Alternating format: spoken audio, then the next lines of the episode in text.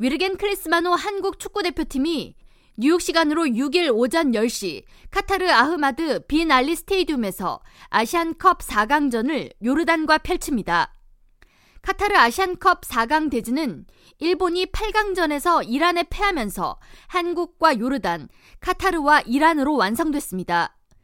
대회 시작 전 일본과 한국의 우승 가능성이 점쳐졌지만 일본은 3일 카타르 알라이안 에듀케이션 시티 스테이디움에서 열린 대회 8강전에서 이란에 1대2로 패배하면서 36년 만에 최악의 아시안컵 성적표를 받게 됐습니다.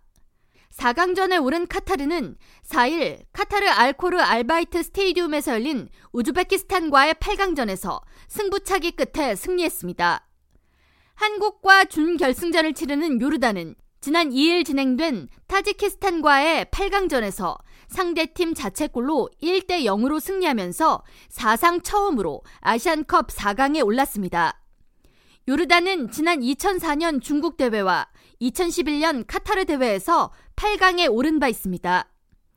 한국이 6일 맞붙게 되는 요르단은 FIFA 랭킹 87위로 한국이 23위임을 감안할 때 64단계나 차이가 나는 국가지만 최근 경기였던 아시안컵 조별리그 2차전에서 요르단과 한국은 2대2 무승부를 기록한 바 있습니다.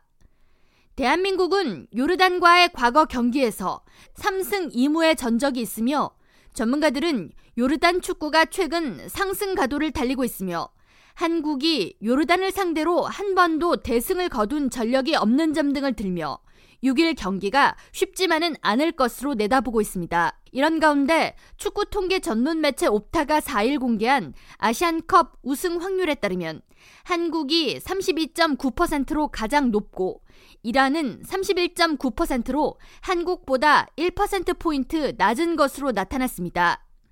개최국인 카타르가 우승할 확률은 26.9%, 한국의 4강전 상대 요르단은 8.3%로 4팀 중 가장 낮았습니다.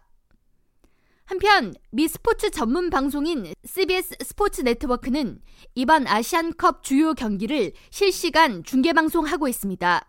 위성방송 채널인 다이렉TV 가입자들은 채널 221번을 통해 한국 대표팀 경기를 시청할 수 있습니다.